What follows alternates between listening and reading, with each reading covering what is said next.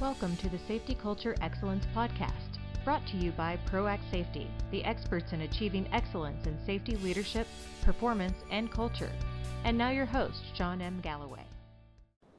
More hopping.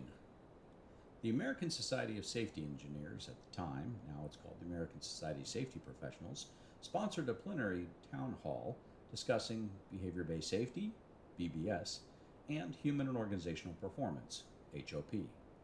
BBS was accused of blaming the worker and oversimplifying behavioral choices.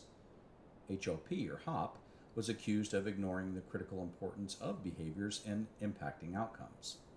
Our approach to safety improvement has always looked at both sides of the issue. An unsafe behavior puts a worker at risk regardless of what influenced or limited it.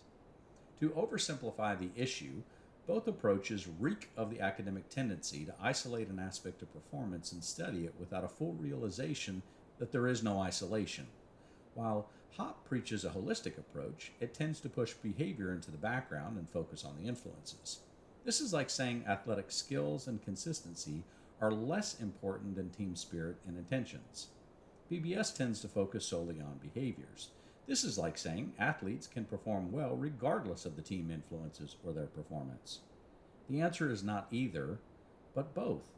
Organizations must identify and focus on critical behaviors while realizing the factors that shape or challenge them.